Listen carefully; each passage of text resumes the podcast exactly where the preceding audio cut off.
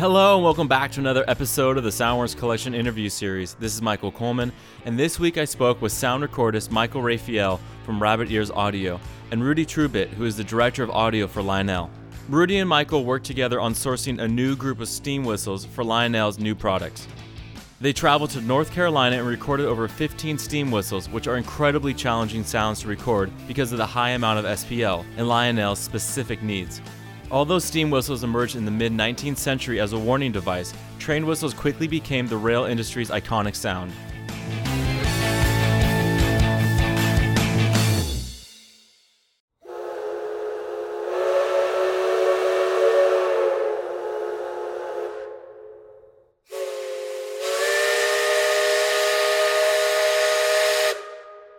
Well, thanks so much, you guys, for taking the time to talk with me. I have Michael Raphael and Rudy uh, Trubitt from Lionel Trains, and we're actually talking about a really unique project that you guys reached out to me about, which I'm really interested to find out. Tell me a little bit background just about how this project came about, and even Rudy, with your background of what's your involvement with Lionel Trains. Uh, thank you for having me. I'm the director of audio for Lionel and have been working on this project for many years, first as a consultant and now as an employee. Mm-hmm. And um, we uh, do a lot of our own custom field recording for the models. We're trying to simulate the sound of a particular locomotive, whatever the model is that we're building. We want that to be um, prototypical. We want it to be playable and responsive to the person who's operating it.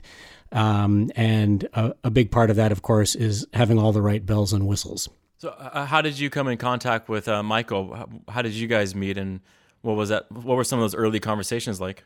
Well, it's a it's it's kind of a longer story. Um, I think uh, I mean I don't even know how many years ago. Maybe 2005, Rudy and I first met. Mm-hmm. Um, I was That's working for a public radio program based in LA, and um, Rudy and I were both uh, actively involved in field recording and got to know each other that way. And around the time I think Rudy, you know, was living in the Bay Area, and uh, we often needed someone to go out in the field um, and do things here and there for the program that I worked for. And aside from just building up our friendship, uh, we often hired Rudy to do a lot of remote tapings for us. Uh, some really odd things. I remember one time hiring Rudy to go record um, a dancer. Mm-hmm. Um, for a, a, radio story that a colleague of mine was doing, and uh, I mean, pretty much all that Rudy was doing was recording uh, movements on the on the floor. Uh, yeah, it was a it was uh, more. It was a principal ahead, ballerina for the uh, San Francisco Ballet, and um, that was quite an unusual and interesting gig. Mm. You know, and sometimes it was just people talking in front of a microphone who couldn't go to a studio, but oftentimes uh, Rudy would get the more interesting assignments, and um, we just stayed in touch over the years and and as I got deeper and deeper into field recording and and doing uh, you know building sound effects libraries for you know Rabbit Ears Audio, mm-hmm. Rudy and I just kept talking, and uh, I guess maybe it was about a year ago the subject of recording whistles uh, came up because I over in uh, Brooklyn, uh, Pratt the Pratt Institute has a a really unusual New Year celebration. Uh, there's a gentleman there named Conrad Milster who's involved in a lot of uh, really interesting projects. Uh, he maintains a lot of uh, historical um, they, uh, engines that were used for power generation. Uh, he, he's just involved in a lot of uh, turn of the century steam powered stuff and gas powered stuff. And he's just a real character and a half. But so every year, every New Year's, um, let me just pick that up again on my phone. Just made noise. but every New Year's, every New Year's, Conrad uh, takes a pipe off of the boiler at uh, Pratt, and everyone brings out their whistles. Mm-hmm. And instead of uh, fireworks or, um, you know, uh, loud bands playing in the middle of Brooklyn, you hear steam whistles at uh, you know at the crack of the new year, and uh, it is incredibly loud and incredibly joyous and I sort of got the bug then, and uh, I reached out to Conrad so I could get out there a little earlier than you know if he'd you know blow the whistles before everyone got there. Yeah. And I just remember this moment of watching. There was a uh, the campus security vehicle on the Pratt's campus driving by as I was recording, and I'm thinking, "Oh, damn! This vehicle is going to ruin this take." Mm-hmm. And it was in the middle of this whistle blowing, and you just can't you can't hear a damn thing from the car because of the, the the just the sound pressure from this whistle. And so I was completely enamored with him at that point, and then I just started reaching out to Rudy because I knew he was doing work with Lionel, and we just started talking about trying to hunt down some material that would be both interesting to for his work and also you know that would be appealing to a lot of other folks too. Uh, Rudy, what can you say? I mean, I'm just I'm just even looking at your your website and getting some background on your involvement with recording various sounds. At what point does it just be like, oh, I've heard that before? Like, what is that endless search like for you of finding different sounds? I mean, it just seems like there's only so many sounds that are produced from a train, but you know, what have you found over the years of being around so many of these records? Uh, it, it's surprisingly varied. Um, there are uh, some nice quotes from uh, Walter Murch, the film editor, mm-hmm. talking about how alive the uh, the sound of a steam locomotive is. It it feels like it's an actual living, breathing thing. So, um, you know, not to put too fine a point on it, but one might say, well, you've recorded a lot of singers. At some point, don't they all sound the same? Right. Yeah, to some point, yes, they all sound the same, but uh, everyone is is unique. What have you found? Just, I mean, like even just from this project, I mean, like you mentioned, there's this high amount of SPL that's present in the recording, and you know, I feel like people become specialists in these types of endeavors. Like at a certain point, you understand what's required to record these these um, high SPL sounds. So I mean, even for you, Michael, you know, what has been your experience of even on your own or working with Rudy on these projects? Well, in in, in this case, I mean, I've recorded other really loud high SPL sources like um, like uh, rocket motor, like really large scale rockets mm-hmm. and um, uh, jet turbines and a crazy massive Soviet helicopter. But to be honest with you, these these whistles were probably like I was most terrified of. Um, From what aspect? From physically being there, or just what your ears are going to be subjected to? Well, I mean, there's not a moment you want to take your hearing protection off when you're recording these, at least in my opinion. And there were a couple moments when I did, and of course, those are the moments where the guys who were setting everything up thought, "Oh, let's just test this out for a second. Of course, my, you know, you just get destroyed for a second. But um, but I think the challenge is uh, when you're, you know, I set up about eight channels for this just to make sure that uh, we got really diverse material, but also usable material. And I, because I had eight channels, I also experimented with some stuff that was closer than you probably would find useful if you were using them the way that Rudy wants to use them. But maybe there's some not so you know, obvious uses that uh, something super close might get you. But I found that with with these whistles, if you're if you're too close, you get the sound of this like the only way to describe it, and maybe Rudy you can help me. It's like it's like ripping of air, you know, mm-hmm. like the the steam coming out of the opening in the whistle, and it just sounds it just doesn't sound like what you want it to sound like, or what the stereotypical steam whistle might sound like ripping. You know, it just sounds like this air just ripping. Yeah, and that's a it's an interesting sound. It's a useful sound. I don't know if how useful it is if you want to place a steam whistle in something, mm-hmm. you know, this in a scene or you know in a train, you know, in in, in a Lionel train. But um, so I think it was finding uh, finding the places where you could get d- different sounding perspectives and have them be both useful in a literal sense and also if people want to maybe use these for less literal forms of sound design. Um, and and the SPL just you know high SPL stuff just presents that challenge because yeah, you don't want the the sound. I mean, it's hard to describe it as the sound of the pressure, but mm-hmm. um, you just don't want that to be the primary thing that people hear. You don't want to hear the sound of steam pushing out of something. You want to hear this that sound reflecting in the space more than you hear that immediate thing happening at the point of the whistle, if that makes sense. Yeah. What are the um, the range of like where does uh, one of these whistles like what's the range SPL wise of of how loud it is usually? Too loud? yeah, they're they're extremely loud. I mean, I've never tried to make a measurement, um, okay. a calibrated measurement of just how loud they are, but I'm sure that if you're in the vicinity of it, it is well in excess of 120 or 130 decibels. Yeah, and I can just imagine even being that close is super. I mean, that, that can be really damaging. What, what, have you guys found is like the best way to approach in, from like even mic choices and and signal path, like getting down to the nitty gritty of the technical w- of approach? what do you find is like the best mixture of microphones and kind of how it ends up on you know in the final recording? Well, uh, my process is um, probably less demanding in that regard than mm-hmm. um, Michael's might be. Obviously, for a general purpose sound library, um, super high fidelity uh, is is what he can deliver. Mm-hmm. Um, in the case of uh, my work for Lionel, these sounds are being rendered out of a uh, 40 millimeter loudspeaker mounted inside the train running around the track. I, I, would say it's it's it's both a very sophisticated and a very lo-fi playback system.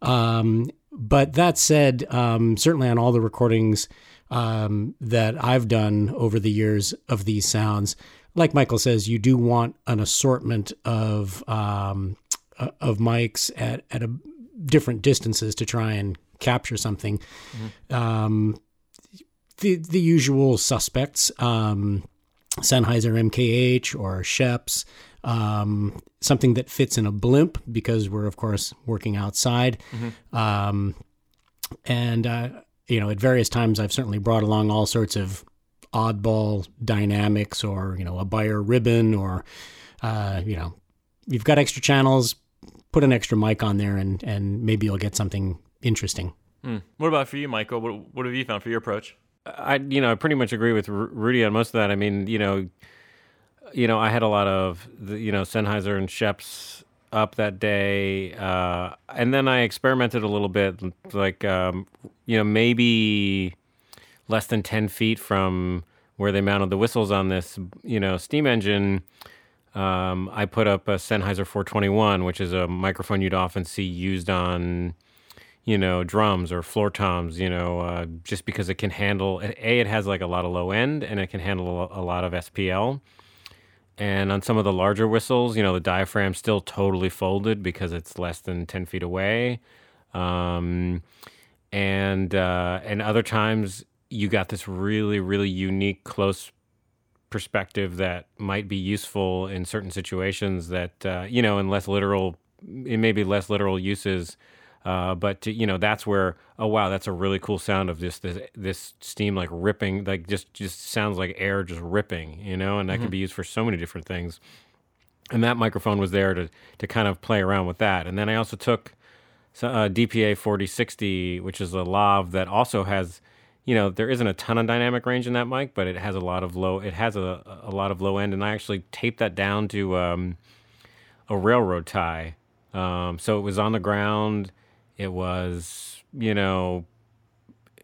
It, it, was just sort of a shot in the dark to see what happened, and I I, I really liked a lot of the takes that uh, came out of that mic. Um, but some of my favorites, uh, and I think Rudy would probably agree, is um, you know that we I had two MS pairs up, uh, a Sennheiser MS pair and a Schoeps MS pair, and uh, this rail the where where we recorded this, there were really tall trees on either side, mm-hmm. and uh, there were some really beautiful reflections, and uh, without you know, there's I decoded a lot of the MS to stereo, but a lot of the the recordings from the microphones that were the figure of eight microphones, so they're you know directly off axis from the source uh, sound really beautiful. Like the reflections sound really beautiful. It sort of gives you a beautiful distant perspective, and you get that feeling of being like in a canyon, or you know, just hearing those kind of echoes from these really loud whistles in a really indirect way. And and, and those are some of my favorites.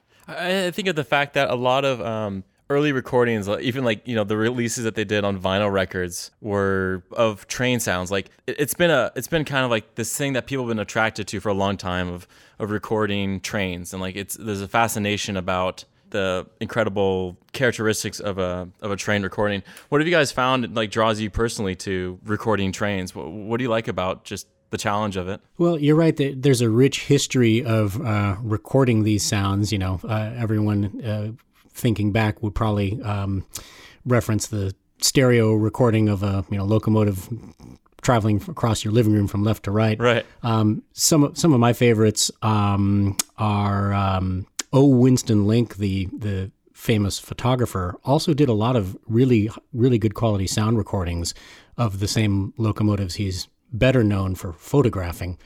Um, and um, a little bit later, uh, Brad Miller from Mobile Fidelity Labs uh, did a ton of great recordings, and and um, you know, uh, especially the steam locomotives, they they really do have uh, a character um, that is very very live, very lifelike.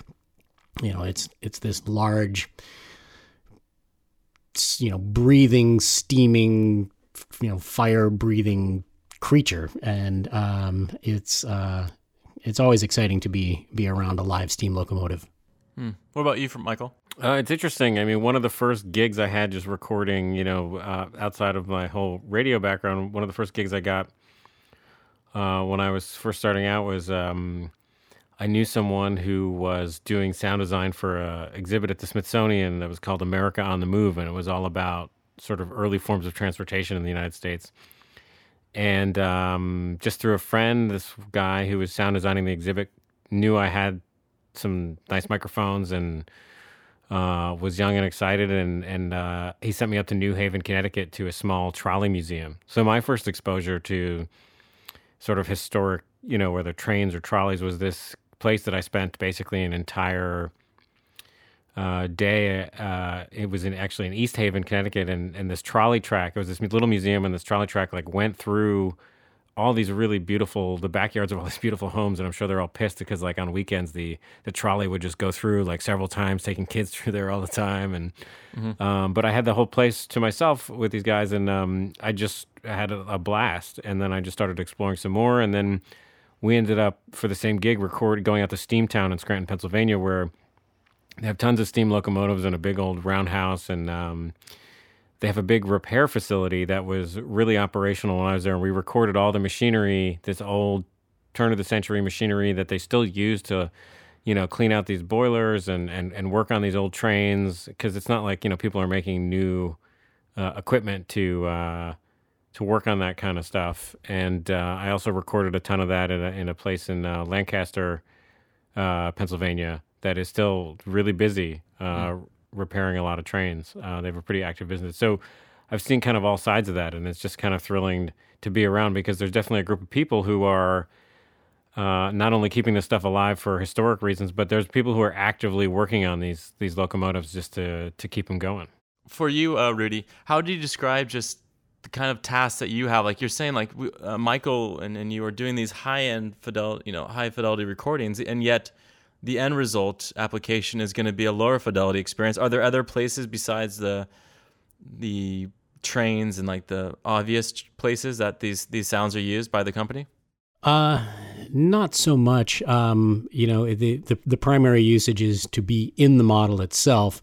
Um, and you know, I might, um, you know, if we're making some kind of promotional video or or something like that. Um, Lionel's also involved in some digital initiatives. So there's um, a iOS game called Battle Train. I've provided some sounds from our library for that. Mm-hmm. Um, uh, but um, yeah, I can't think offhand of anything okay. else outside that. How much time was spent just capturing all the sounds that ended up in the library? I mean, in your note to me, Mike, you said it was over 15 steam whistles, but what was the total sum of, of what you recorded? It was two. We had, I think, what amounted to almost two full days. Um, we recorded down in North Carolina at the um, the New Hope Valley Railroad, and the, mm-hmm. we had uh, almost two full days of uh, recording. One night, one day went well into the evening, which kind of amazed me that uh, we were, you know, blowing these really loud whistles in an area where there were some people who who who lived there. Yeah. And uh, it was going well past 11 o'clock at night. Um, and then the next day, we I think we picked up at around um, maybe nine or 10 in the morning and went until about uh, three. But it was, you know, a significant amount of time. And uh, we just, uh, and it was, there was not a lot of stopping in between other than to just to change whistles uh, because we just wanted to get through a lot and, and we had a limited amount of time to do it. How, how do you describe just even the decay of the sound? Because it's so important. Like in your recordings, I hear it's it's a big part of the sound, but it just seems like at what point. I mean, it's it's all. I guess it's it depends on what the environment is that you're around. So, what is the ideal environment to have that decay show up in in these recordings for for the trains? You know, I think Rudy has more experience with this, can speak to this a little bit more. But I mean, I think in this location, in this location, we're really lucked out because, you know, you can't really pick and in a lot of ways, you can't really pick and choose where your your steam engine is going to be. You know, um, uh, in this case, I, I, wanted it to be stationary. I didn't want to record these whistles on a train that was moving. Um, and I, am sure Rudy wanted the same thing. And um, we found a location that had a a number of whistles and could bring in whistles from other locations, and that's what they did. Uh, and it just so happened that this particular railroad, when we were looking for a place, was was fairly isolated, and uh, that was the the big thing was that it wasn't around any major roads. Not a lot of there wasn't going to be a lot of vehicular traffic, and uh, it wasn't really near an airport. And uh, when we when I first got out there, I I noticed all these super tall trees.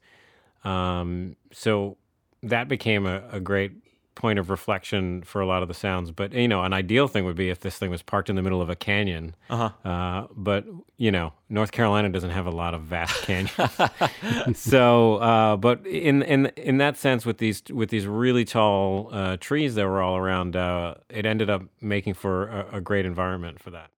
Yeah, it's nice to have uh, some acoustical support from the surrounding mountains, uh, trees, land features. Um, as as Michael says, you don't necessarily have a lot of choices once uh, they find a place to. Once you find the locomotive and a, and a place where they can blow whistles for you, you make it work.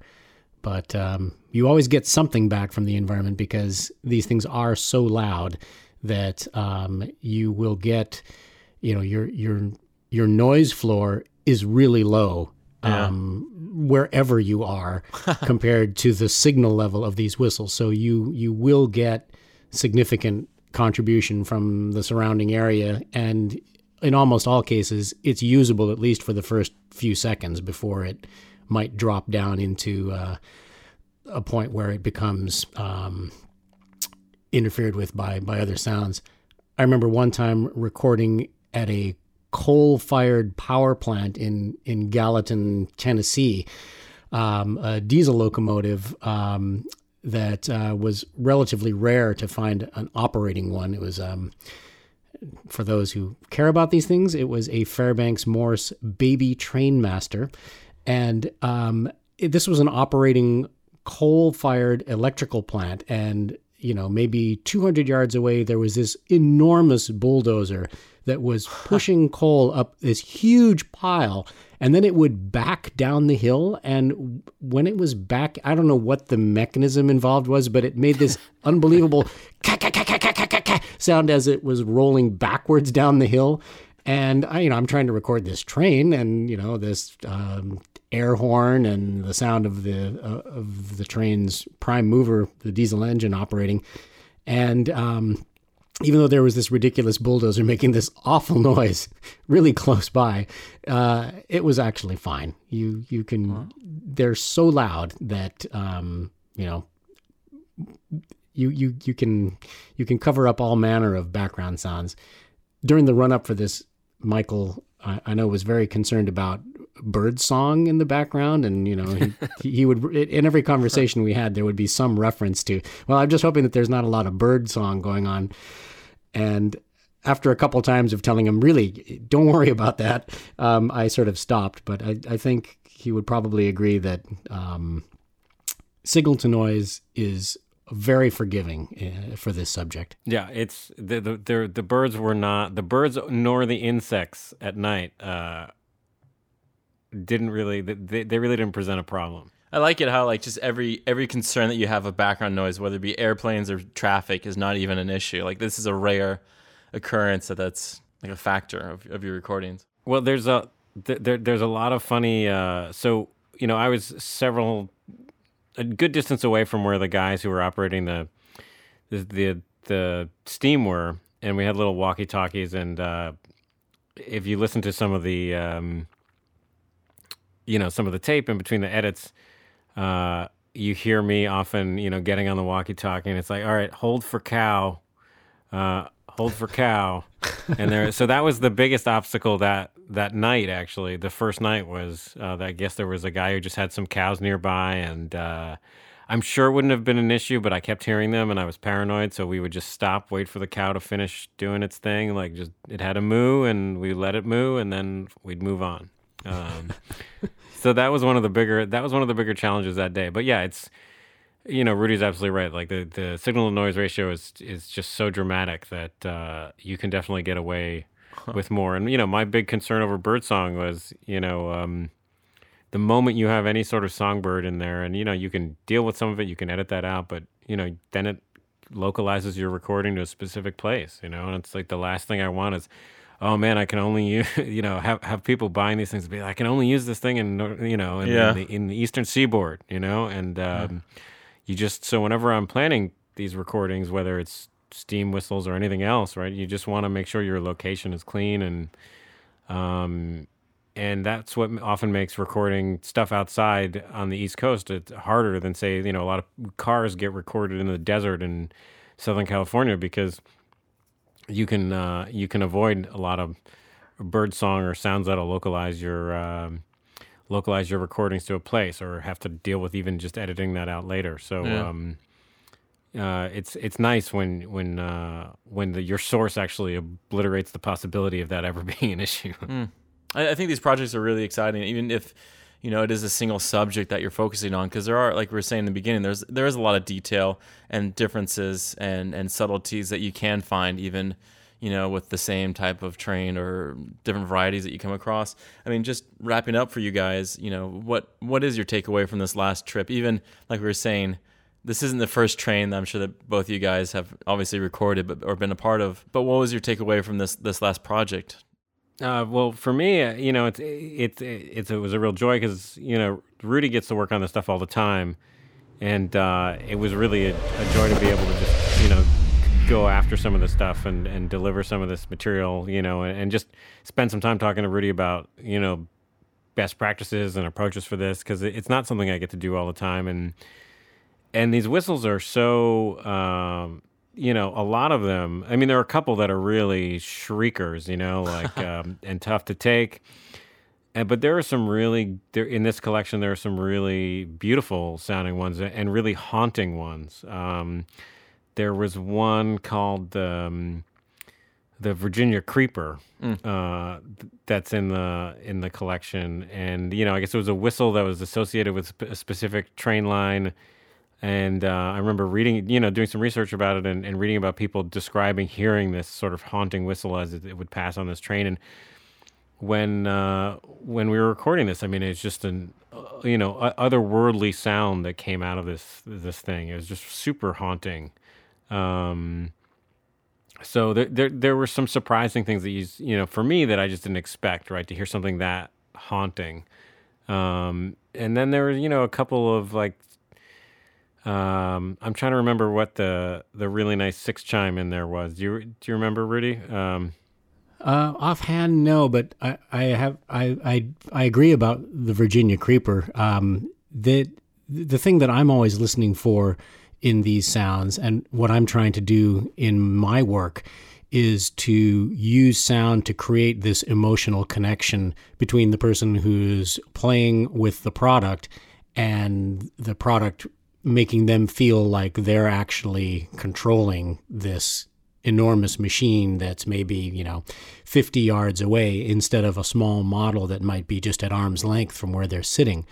And, um, you know, sound is such a, an evocative way to create an emotional reaction that um, these these whistles are um, really unique sounds and um, create all kinds of uh, all kinds of emotional re- responses, and um, that's what makes it interesting to keep working with this material. Yeah, I mean, you just the history. I mean, I can. I always, I've never had a direct relationship with the train culture, or I mean, obviously, I've been around trains, but like, just the history of this company is pretty amazing. That you know, it was founded in the early 1900s, and it's still today. There's a huge community around it, and I think it's really great to have these discussions, even you know, here in 2015, because it just shows that there's a continued interest in not only trains but trying to capture what sounds are coming from different periods of time. And I think, you know, might just, the sounds might just be used for a toy train now, but I can only imagine usage in the future. You know, people are going, I want that sound of that train from 2015, you know?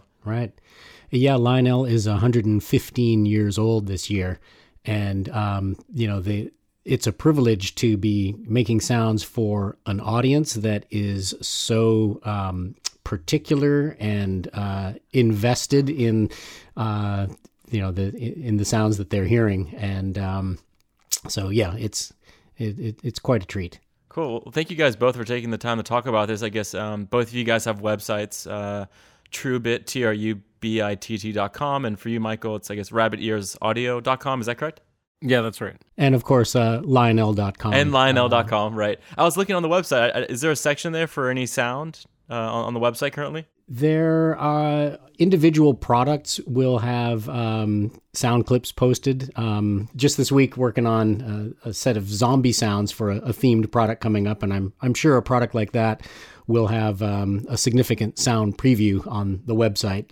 It, it, it varies depending on on the product how much um, how much preview is is actually on the site. Wow. And what about for you, Michael? What's coming up for you the rest of the year, if you can even think ahead that far? Um, well, there's something I've been sitting on for a long time, just because it was it took forever to record, and then I had to take a break from it. Um, I spent uh, a good chunk of last winter uh, recording uh, surround ambiances uh, on rooftops uh-huh. Uh, all over New York City, and um, you know that's something that that's what I'm actually cutting on right now. It's just a ton of material. I re- like most things, I just tend to over record because I just get obsessed with the things. yeah, of course. And and um, it, you know, it was a project that was a, uh, originally done for a, a, French animated film that took place in New York City, and they wanted a lot of stuff from Elevation.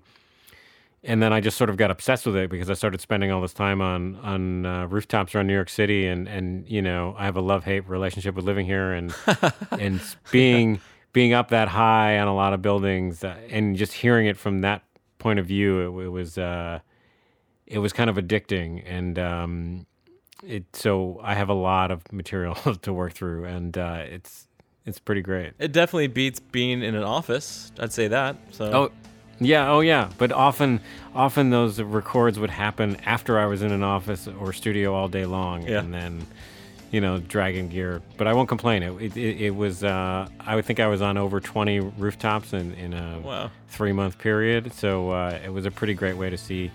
Uh, the city in a way that I hadn't seen it in all the years that I've lived here. So uh, no, that that was pretty special. Cool. Well, thank you guys for spending the time. This is really cool, and I hope this reaches some folks who have even learned or heard about train recordings. It's not like I said, it's not something that I have ever been part of or been around, but I'm well aware of them. So thanks, guys, for, for spending the time to talk about it. Thank you. Yeah, thanks for having us.